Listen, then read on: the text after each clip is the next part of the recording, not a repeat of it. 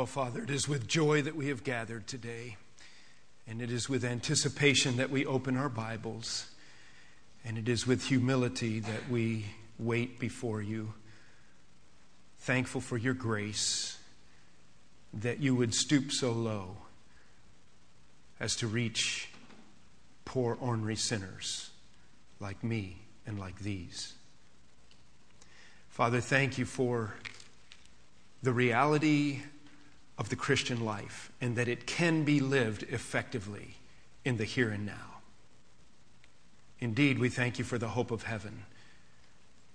But in the meantime, strengthen us in our journey and strengthen us through these pages today, now, I pray. In Jesus' name, amen. Will you turn for our introduction to Matthew's Gospel in chapter 13, please? To set the stage of returning to Genesis chapter 35 and the life of Jacob, I want to use our Lord's words in a brief dual parable that he used here in Matthew chapter 13 to set the stage for our mindset in receiving the message today. Matthew chapter 13, verses 44 through 46 paint an interesting snippet of a word picture. It is a parable, a story that Jesus told to illustrate a spiritual reality. I want you to take your bulletin and stick it in the page here because we will, for the balance of our message this morning, be back in Matthew and in the New Testament. But we will be going back to Genesis to set, continue to set the stage and respond to where we are in our story of Jacob and as we work our way through the entire book of Genesis. Matthew's Gospel, chapter 13, verses 44, Jesus says, The kingdom of heaven is like a treasure hidden in a field.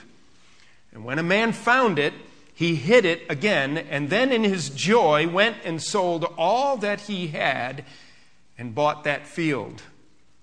Again, the kingdom of heaven is like a merchant looking for fine pearls. And when he found one of great value, he went away and sold everything he had and bought it. I often think about these two little parables because they bring great conviction to me in my Christian life.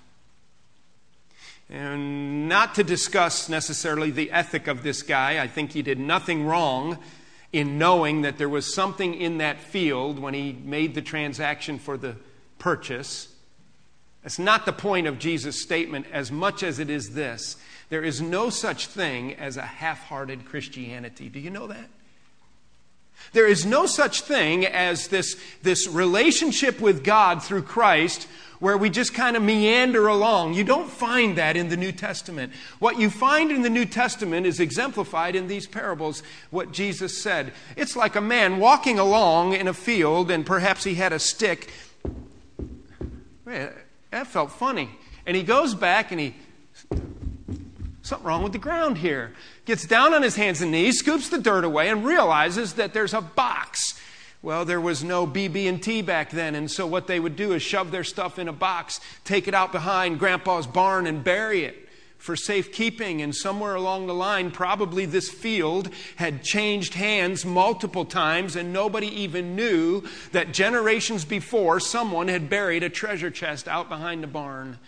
This guy, just heading down to, down to the market to get a loaf of bread for his wife, happens to put his stick right on top of a hollow spot. And he realizes there's something in this field. There's something here and can you imagine what Ma said to Pa when he walked back in the kitchen without his bread and he said, Honey, sell everything we have? Why? No. Grandma's China? Yes. Your favorite deer rifle? Yes. Sell it all. Give it all over because we're going to reinvest ourselves. Same picture with the, the antique dealer this, this merchant in jewelry. Uh, never saw a flea market he didn't want to stop at, and he's thumbing through and fingering through piles of junk. And all of a sudden, he sees something that his trained eye knows. It is a pearl of extraordinary value. He holds it up, maybe in a whole handful of costume jewelry How much you want for all this stuff? Ah. The guy realizes how much there is there, goes home, sells everything he has. Do you see the, the picture that Jesus is painting? You come to a place in your life where you realize that what we have in Christ, in this kingdom of heaven, in this, this Christianity, in this walk with God, that it is it supersedes everything else. This is where Jacob is in his thinking in our story. We started into it a couple weeks ago. Put your bulletin in Matthew. We're not coming back to 13. That was just to create the concept here of, of our mindset. We're going to be in Matthew's gospel, though, and I want you to go to Genesis 35. And we basically covered Genesis chapter 35 two weeks ago, breaking it down and showing you the parts. There's a lot there. There's the death of some important people to Jacob. There is, it ends with the details of a genealogy that includes the new son, Benjamin. And so they restate the uh, genealogy, even out of chronological time it doesn't happen yet, but even in this chapter is where it records the death of Isaac. And um, we have just some interesting things. But what you need to remember is that chapter 35 comes after chapter 34. That's not a complex thing to realize.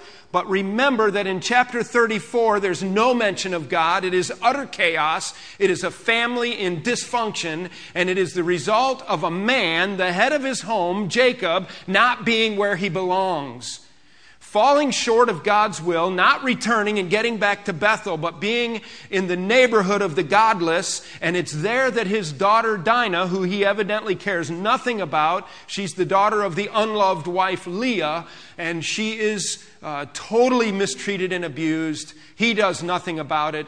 Her two full blood brothers are enraged. They do something about it to bring a curse upon their own head later when, uh, when he dies. He's going to going to give them an anti blessing because of putting the, to the sword the entire group of people here and committing genocide. And there's evidently about an eight or a 10 year window that includes chapter 34 where Jacob's just not where he's supposed to be. And perhaps that incident, perhaps, is what wakes him up and he realizes that he's got to get out of the doldrums. Do you know that feeling? He's got to get rid of this half hearted living for God. He's got to get to where the priorities of his life are in priority. You can talk all you want, but he's got to live it. And we have here him taking leadership in his home. And I want to return to an application point of Genesis 35 that we did not make in our last message and I want to let the Lord use it to challenge us as to the value of living for God completely and be convicted about allowing ourselves to be calloused and lukewarm. Let's reread chapter 35, just the first few verses. Then God said to Jacob, Go up to Bethel, settle there, build an altar there to God, who appeared to you when you were fleeing from your brother Esau. That was 28, 30 years before. So Jacob said to his household and to all who were with him, Get rid of the foreign gods you have with you and purify yourselves and change your clothes. Then come, let us go up to Bethel, where I will build an altar to God who answered me in the day of my distress and who has been with me wherever I have gone. So they gave Jacob all the foreign gods they had and the rings in their ears, which were related to those foreign gods, no doubt. And Jacob buried them under the oak at Shechem. And then they set out, and the terror of God fell upon the towns all around them, so that no one pursued them. Jacob then goes up to Bethel, and there he built an altar, and he called the place El Bethel because there, it was there that God revealed himself to him when he was fleeing from his brother. Jacob returns to where he's supposed to be. Jacob gets right with God in essence there. He acknowledges that God has been with him all along. Oh, we know God is with us. But he knows he hasn't been where he's supposed to be. I was processing this in my thinking this week and my meditations, and I thought, you know, it's one thing to think a thought, it's one thing to say, we really need some change around here. I don't like my life. I don't like where I'm at in my Christianity. I don't like the, ah, I'm just, I, I'm so in love with the world and I'm so lukewarm and I don't even care about the treasure that's hidden there.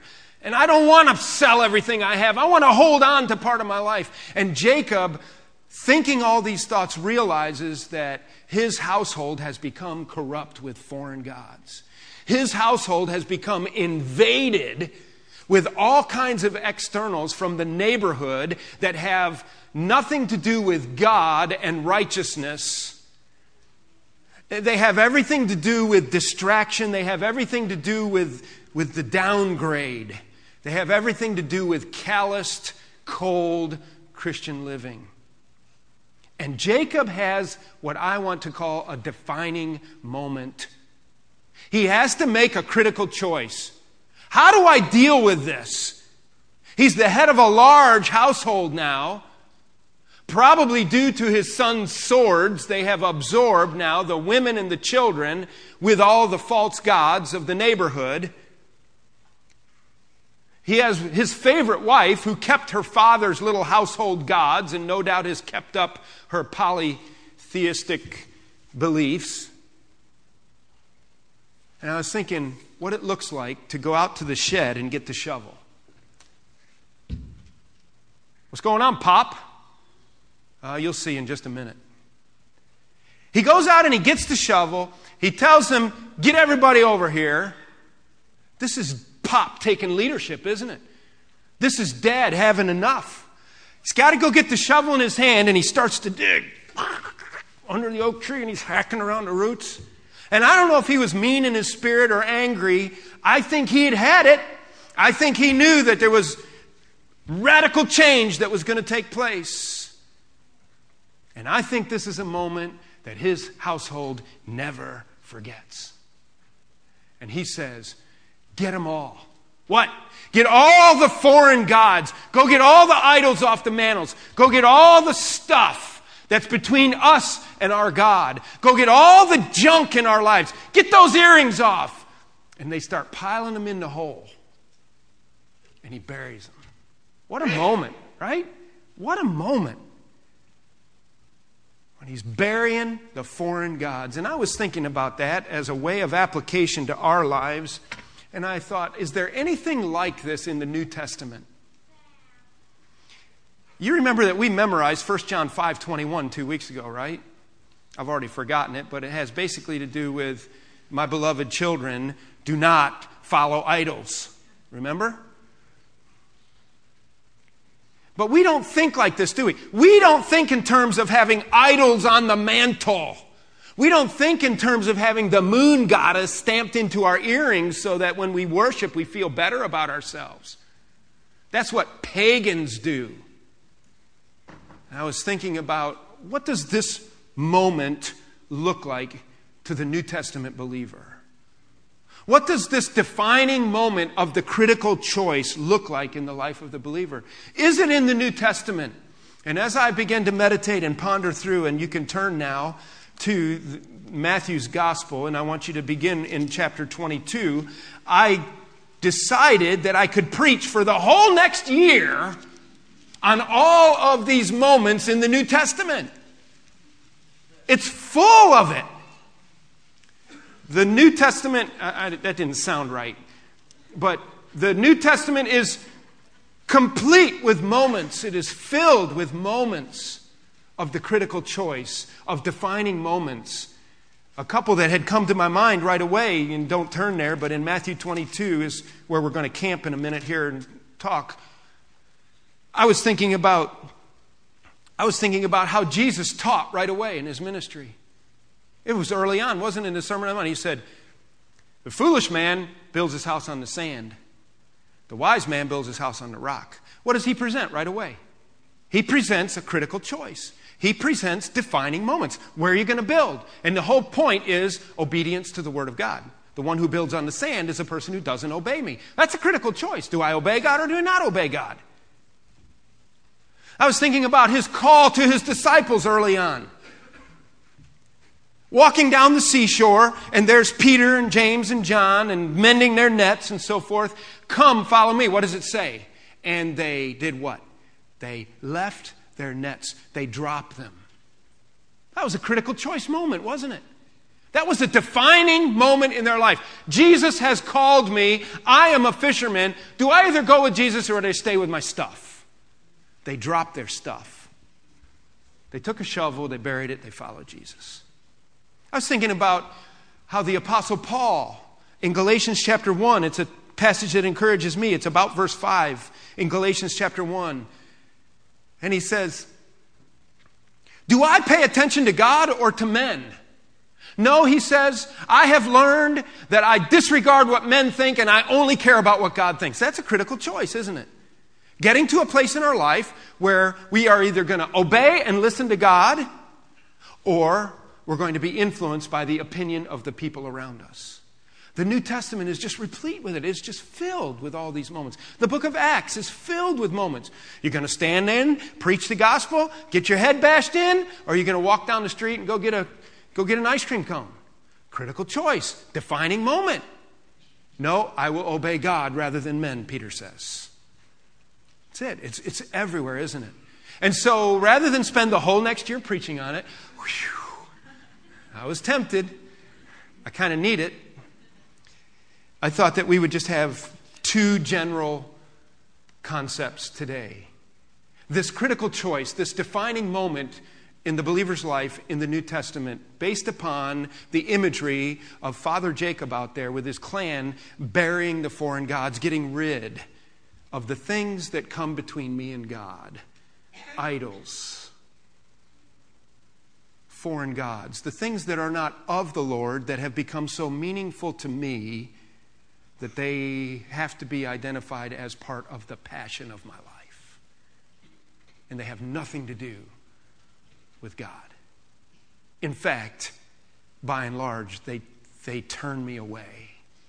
They are a lid on my life. They cause me to cool off spiritually. They make me half hearted. I've got a real heart tug in the wrong direction. In two general areas in the New Testament, I see the demand for the critical choice, the idea that we have to have the, these defining moments in our lives, actually on a regular basis. And um, one is in the area, number one, of loving God, the other is living for God. Those are two very broad categories. First of all, loving God. The critical choice of loving God. Notice what Jesus said in chapter 22 of Matthew, beginning with verse 34.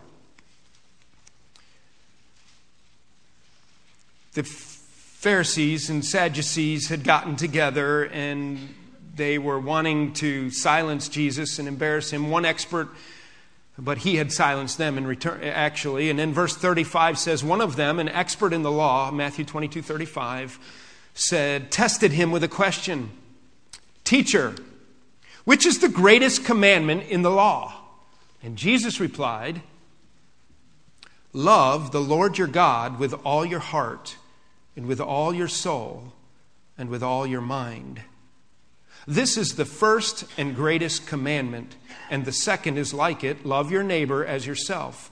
All the law and the prophets hang on these two commands. There's no wiggle room there. Do you know that? You see, what Jacob knew intuitively with shovel in hand, what Jacob knew that hadn't been written down yet, was recorded in Exodus chapter 20. You remember that passage, right? When God gives the Ten Commandments. And he says, sh- I am the Lord your God who brought you out of Egypt. Exodus 20, verse 3 then. You shall have no other gods before me. And so Jacob knows that if he's going to get where God wants him to go, he knows intuitively what is yet to be written in stone, and that is that we can have nothing between us and God. No foreign gods allowed. That's commandment number one. You shall have no other gods before me. I was teaching this to our outreach camps that we're doing. If you ever hear the word super in front of a day, you know that that's an outreach camp. It's, it's something that we're having kind of fun with. Uh, Lonnie Puller and Kevin and Carrie Tucker and Jay and Stacy Earl and some of us have a heart for reaching some kids who we think are in pretty tough situations. They're in low income housing areas. We run the bus and we pick up about 40 of them. We bring them out here for the day, and we did Super Saturday, and then we couldn't fit a Saturday because our pavilion was booked, so we did Super Wednesday. So now it's kind of taken, and we're going to have some super days. So whenever you have a super and you hear that announced, know to pray for it. It's an outreach camp. So we picked up about 40, 45 boys and girls who unchurched and from messed up homes and difficult. And I was teaching them the Ten Commandments at our outdoor chapel here a couple Wednesdays ago. They had never heard of the plagues of Egypt. They had no idea. They kind of knew who Moses was. I was laying the groundwork for the Ten Commandments. And as I was teaching them commandment number one in the morning, we taught them the commandments related to God and then the other commandments related to our people, to getting along with people have no other gods before thee. And I told them, and they got really quiet and they really laughed and they liked it when I told them. I said, uh, I told them about falling in love with Janet. And I told them how I met her at Bible college and stuff, how much, and, and they were really listening. And then I talked about my office, how I have pictures of Janet on my desk. You know, let me ask you all a question. I've used this illustration from the platform before, but how do you think Janet would feel if she comes into my office and I, really can't remember them, but some of the girlfriends that I had in college, what if I had gotten their pictures and, and I put them in the frames? I put them in the frames where Janet's pictures had been, and our wedding picture is, and here's a picture of, of I can't remember their names. What's their names again? Um, she remembers them. Well, what if I had put their pictures and Janny Baby comes walking in my office and the kids laughed. They loved the illustration and they got it. See, I'm married to Janet. Janet is first in my life. Nobody else comes before her. That's what God says. You're mine. No other gods before me. And Jacob realized that in his household he had taken God and replaced him with old girlfriends, with old stuff, with junk, whatever. You got to get that out of there and you got to put God first. And the second commandment is right along with it. You shall not make for yourself an idol. Jacob knew intuitively what Moses had yet to write down, and it was that we don't misrepresent God in any way. He is greater than all this, and we don't create images of him. The, the great story of the golden calf later on with Aaron and them comes to my mind. This is the God who brought you out of Egypt and it's a gold calf that he made out of their earrings. How stupid. How demeaning, right? How demeaning to put an old girlfriend's picture in the frame of your wife. How demeaning to call a carved fence post a beloved one. So God says. Nobody before me, no graven images, and in the New Testament, back to Matthew 22 now, which is what Jesus is talking about, are those commands that I just said. Matthew chapter 22, verses 37 and 38. You shall love the Lord your God. Now, watch the language. With all your heart, and with all your soul, and with all your mind. You know what I think we have here? we have the reteaching of the Ten Commandments in the New Testament by Jesus himself, and we have Jesus calling us to the critical choice, don't we? It's not hard to figure out. You have to love God with all your heart, with all your soul, with all your mind. That's hard. It's hard, isn't it? It's really hard. Remember the guy turned to uh, turn a couple of pages to back to Matthew 19, and let's illustrate this point with this guy that, that we know quite well. He's titled The Rich Young Man. In my Bible, Matthew chapter 19, verse 16, look what he says. Now, a man came up to Jesus and he asked, Teacher, what good things must I do to get eternal life? That's a good question, isn't it? What, what can I do to get eternal life? Why do you ask me about what is good? Jesus replied. There is only one who is good. If you want to enter life, eternal life, obey the commandments. Which ones? Show me which ones. I'll do it. I'll do it. Jesus replied, he goes to the second half of the Ten Commandments do not murder, do not commit adultery, do not steal, do not give false testimony, honor your father and your mother. And I think that's where the guy stopped hearing. And I think Jesus was setting him up to get to the main point. Because you see, this guy, ever since he was a child, had that list, and he'd been checking it off. Do not murder. Check. I haven't murdered. You murdered? I wouldn't murder. I'm not capable of murder. Oh, yes, you are. Do not commit adultery. Well, I haven't done any of that. Nope. Do not steal. I have never stolen. I, I, I, process these every day, the man says. Ever since I was a little boy. This is the kind of place I was brought up in. This is good news, Jesus. This is great news. I've kept these things since I was a boy. And Jesus, of course, is all discerning. He knows right where he's going with the guy. Honor your father. I've done that. I've never just, I've been the best kid on the block. And love your neighbor as yourself. I don't know if the guy even heard it because Jesus then says, when the guy says, All these I have kept, the young man said, What do I still lack? Jesus said, If you want to be perfect, go sell your possessions and give to the poor, and you'll have treasure in heaven. Then come and follow me. Uh oh. Uh oh. Critical choice. Defining moment. There it is again in the New Testament over and over. When the young man heard this, he went away sad because he had great wealth. And Jesus goes on to say how difficult it is for wealthy people to enter the kingdom of heaven. I have news for you this is a room full of wealthy people. And we know this feeling, don't we? You see, what was Jesus doing? Is it part of the formula of salvation to sell everything you had at a flea market, give the money to the poor, and then go follow Jesus? What are you doing? I'm following Jesus, man. Where do you live? I don't live. I sold my house. I'm just following Jesus. No. What's his point? Jesus already said in Matthew chapter 22 if you sum up the law and the prophets, it falls into two categories. Make a list on your yellow tablet, and every rule in the Bible given either falls into one of two columns either how to love God or how to love your fellow man. That's it. So you love the Lord your God with all your heart, and then love your neighbor as yourself. And Jesus knows that this guy believes that he's good enough to get into heaven on his own good works. He believes that he's kept these laws. And Jesus knows that he hasn't done that at all. And he puts him right to the point by saying, okay, go sell everything you have and give it to the poor. What's the point? The point is that if you love your neighbor as yourself, then you could go and sell your stuff and give it to the poor. Right? You could. And the point is, I don't love my neighbor as myself because you can't have what I have. I got a truck and I got a rifle and I got all kinds of things. They're mine, they're not yours. And I don't part with them very easily. What's his point? So you haven't kept the law. There is no righteousness found there. You cannot keep the law on your own. Well, praise God for his grace.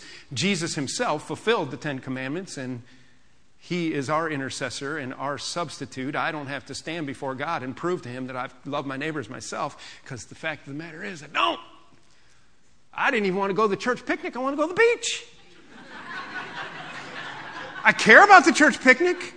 I felt a little bit bad about the pastor not being there. And I love you, but I love myself and my family and my beach time so much that you see what I mean? And it, it's all over the place, isn't it? And I have no ability to stand before God and say, I loved you with all my heart and all my soul and all my mind. And I love my neighbors myself. In fact, I'm a selfish swine. But I, I have a righteous Redeemer who kept all that. And by grace through faith, I've accepted his righteousness. So if you go look on the Jesus account, he included me. And then I break out in a new rendition of Amazing Grace. How sweet the sound that saved a slob like me. Right? But Jesus' point here gets right to the critical choice, doesn't it? He shows us he shows us how it's embedded in us, isn't it? This love for self and not a love for Him, the critical choice. Can I ask you a question? Where are you in loving the Lord your God with all your heart and all your soul and all your mind? It's what we're called to, it's what we fight for. And by His grace, He gives us the strength to walk in the truth the men's Bible study with Steve McKenzie, and I appreciate Steve's ministry last week filling the pulpit for me, is going to use uh, Francis Chan's book, Crazy Love. And in chapter 8 in that book, I was thumbing through it this week, he calls it Profile of the Obsessed. Loving the Lord your God with all your heart, with all your soul, and all your mind. He says we've got to become obsessed with God. Francis Chan does. He says obsessed is to have to have the mind excessively preoccupied with a single emotion or topic, to become obsessed with loving God. On the love scale for God, where are you? It's the defining moment. How much stuff do you have that needs to go in a hole somewhere that's keeping you from loving God with all your heart and all your soul and all your mind? You know what I mean? Jacob had the moment. I don't think it's wrong for us to have the moment. I'm not even sure it's wrong to have a moment where you literally go out in the shed and get your shovel and go in the backyard and dig a hole and go through your house and pull stuff, junk, and go throw it in the hole and bury it. The stuff that you know is keeping you from loving God the way you're supposed to love Him. I have a friend who did it. I have a friend who his computer his computer hooked him like treble hooks in the jaws of a bass. Destroyed his life, his ministry, his home. And with tears rolling down his face and his wife wailing, he took his computer one morning and set it out in the backyard and he took a sledgehammer and he beat his brand new computer apart to smithereens. Wow. Because he realized that he wasn't loving God with all his heart, that his heart was divided, that he was lukewarm, that he was pulled away, that there were years that had gone by because of this commitment. This commitment had failed. There it is, a defining moment in the New Testament on loving God. That's all we're going to do on that point. Uh, living for God briefly, and then we'll close, okay? Living for God. This defining moment in living for God. Let's just go directly to Colossians chapter 3 and we'll not camp on this. I think you're getting the point. And let the Spirit of God make application in your lives further. Colossians chapter 3, I was taken by the word in Genesis chapter 35, verses 4 and 5 there, where Jacob called for his family to get rid of the foreign gods. And I quickly looked up other places in my NIV where it used the word rid. What do I need to get rid of in my life? I know that I need to get rid of anything that keeps me from loving God with all my heart, with all my soul, and all my mind. Jesus called for that young man to get rid of his stuff and come follow him. He wouldn't do it. Are you willing to get rid of stuff to follow Jesus? Secondly, in that's for loving God, in living for God, there is such practical counsel in Paul's epistles. And I found that word here in Colossians 3. And I want to actually just take a minute and read verses um, 1 through 17. Will you follow along? Since then you have been raised with Christ, set your hearts on things above, where Christ is seated at the right hand of God. There, that's a critical choice right there, isn't it? Where's your heart going? Set your minds, who's the noun there? You set your minds on things above, not on earthly things. For you died, and your life is now hidden with Christ in God. When Christ, who is your life, appears, then you also will appear with him in glory. Put to death, therefore, whatever belongs to earthly nature. Who? You put to death, therefore, whatever belongs to your earthly nature. That's a critical choice. That's a defining moment. Sexual immorality, impurity, lust, evil desires, and greed, which is, there it is, idolatry. Might not be sitting on your shelf, but it's in your mind, isn't it? That idol of greed. Because of these, the wrath of God is coming. You used to walk in these ways. You used to, in the life you once lived, did all that stuff. But now you must, here's our word, now you must rid yourself. Get a shovel and bury it. Rid yourself of all such things as these anger, rage, malice, slander, and filthy language from your lips. Oh, man.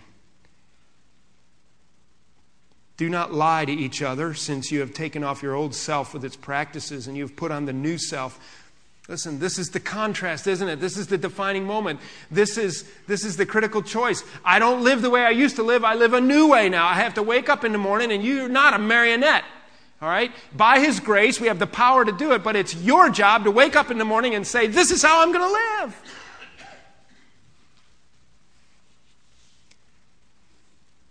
Do not lie to each other. You have put on your new self, verse 10, which is being renewed in the knowledge and the image of its creator. Here there is no Greek or Jew, circumcised, uncircumcised, barbarian, Scythian, slave, or free. Christ is all and is in all. Therefore, as God's chosen people, holy and dearly loved, clothe yourselves with compassion with kindness, humility, gentleness, and patience. Who? You. Clothe yourself. Bear with each other and forgive whatever grievances you may have against one another. Forgive as the Lord forgave you. I don't want to forgive. You have to forgive. Bury the anger in a hole, bury the grudge in a hole. And over all these virtues, put on love, which binds them all together in perfect unity. Let the peace of Christ rule in your hearts, since as members of one body you are called to peace, and be thankful. Let the word of Christ dwell in you richly as you teach and admonish one another with all wisdom, as you sing psalms, hymns, and spiritual songs with gratitude in your hearts to God. And whatever you do, whether in word or deed, do it all in the name of the Lord Jesus, giving thanks to God the Father through him. It's all right there, isn't it? The critical choice of the believer, the defining moments of the believer. How are you going to live? Are you going to walk in obedience? Or are you going to live in the old ways? You're going to let the flesh dominate? You're going to walk by the Spirit. You see? I was thinking to myself, well, how do you do this? How do you, how do you give yourself to living for God? And let me just crudely break down chapter 3 in three areas. The first thing we have to do is we have to examine our hearts, don't we? Look at verses 1 through 3. Since you then have been raised with Christ, set your hearts on things above. Set your minds on things above, not on earthly things. First thing we have to do is examine our hearts. What is it that we value and treasure in our hearts? You talk about half hearted living, lukewarm Christianity. Why? Why is the church not more powerful? Why are we not making greater impact? Partly because of the hearts and minds of our people given over to the things that are of the foreign gods. Right? First thing I have to do is examine my heart. What do I treasure in my heart? For where your heart is, there, there's what you're going to treasure. First thing I have to do is examine my heart. Have you examined your heart carefully, defining what it is you really love? Second thing we have to do is we have to exterminate our home, don't we? We have to exterminate our home. We've been at a nice beach house, and I'm embarrassed to tell you about it. It's just incredible. There are some gracious people who provide for some pastors a place to go at Sunset Beach, North Carolina. This is our third year going there. And I pray God's richest blessing on them, and it must be working because it keeps rolling. I pray like Yohani in Africa. Yohani prays for us to be rich. Do you know that? They pray in, in Malawi regularly for Fellowship Bible Church by name, and they pray for you to be rich. You know why they pray for you to be rich? They're too humble to pray for themselves to be rich, and they know that if you're rich, you'll give it to them. So I pray for this family to stay rich. And they give me this, this house. It's on a golf course about a mile from the beach, and it's just unbelievable. And Jonathan and I go down in the basement and play pool on this little tiny kid's pool table. And I noticed this year, like these roaches were dead all over in the basement. It's finished off and stuff, but like in the garage and in the base, all these roaches. And then when I was coming through the garage one day, I noticed that they had drilled all the way across the front of the cement drive. Oh, I know why they're dying because the exterminator has been there. And he's put the poison in the holes and he's capped it, and the bucks are getting them, and, and then they come out to get air and water and they croak. Big old roach looking things dead all over that I picked up. You got to once in a while bring the exterminator in, don't you? You got to get rid of the bugs that defile the house. That's what Paul's talking about here in verses 5 through 10, isn't he? You got to exterminate your house. You got to put to death. Look at verse 5. Put it to death. Whatever belongs to your earthly nature. And then he gives a sampling of the list. But we don't, do we? We coddle we coddle and take care of the things of the flesh, don't we? We refuse to poke our eyes out for love of Jesus. because we love what we love, right? And somewhere along the line, you got to get a shovel, you got to dig a hole, and you got to exterminate it, you got to bury it. Quit playing around with it, quit making excuses. The third thing we have to do is we have to exercise for our health, verses 12 through 17, and you can just figure that out on your own. Sing hymns, psalms, and be with believers. You got to make it a practice. Exercise the principles of godliness in your life, don't you? So there's Jacob out under that oak tree. Will you burn that picture in your mind? What a profound reality and concept. When Pop got his shovel out, I wonder if his boys talked about that. Do you remember that time when Pop got his shovel? Whew, everything was different from that day. So, Pop, get your shovel out. Mom, encourage Pop. Kids, quit your whining. Start living for Jesus. Right? It's the way to go. And um, we'll let the Lord fill in the blanks from there. Will you bow with me, please?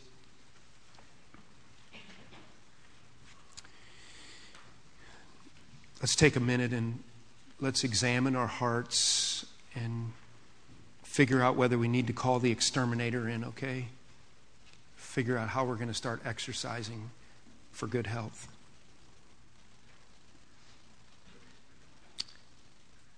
If you were to walk around your house today with a sack in one hand and a shovel in the other hand, start up in the closets and go through the bedrooms and go through the family room and the den and the TV area and the computer area. What goes in the sack? What are the foreign gods that have invaded your home that need to be buried in the backyard? What are the things that have become passions to you? Things that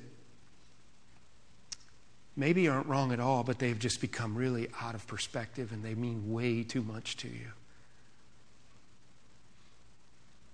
What needs exterminated? What needs buried? Would you try to define a couple of those things today?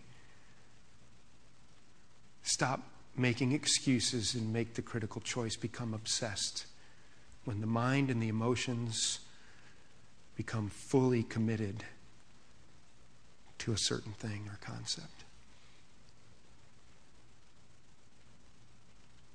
Father, surrender is a difficult thing for us. We're rich people and we got a lot of things that we hold on to. Uh, Lord, I'm becoming embarrassed about my Christianity. Together, we don't want to be embarrassed about our church.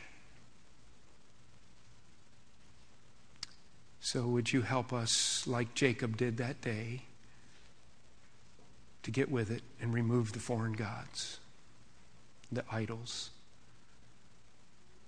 the detractors? Please show us, strengthen us in this pursuit of loving you with all our heart, soul, and mind. Show us what surrender looks like. In Jesus' name I pray. Amen.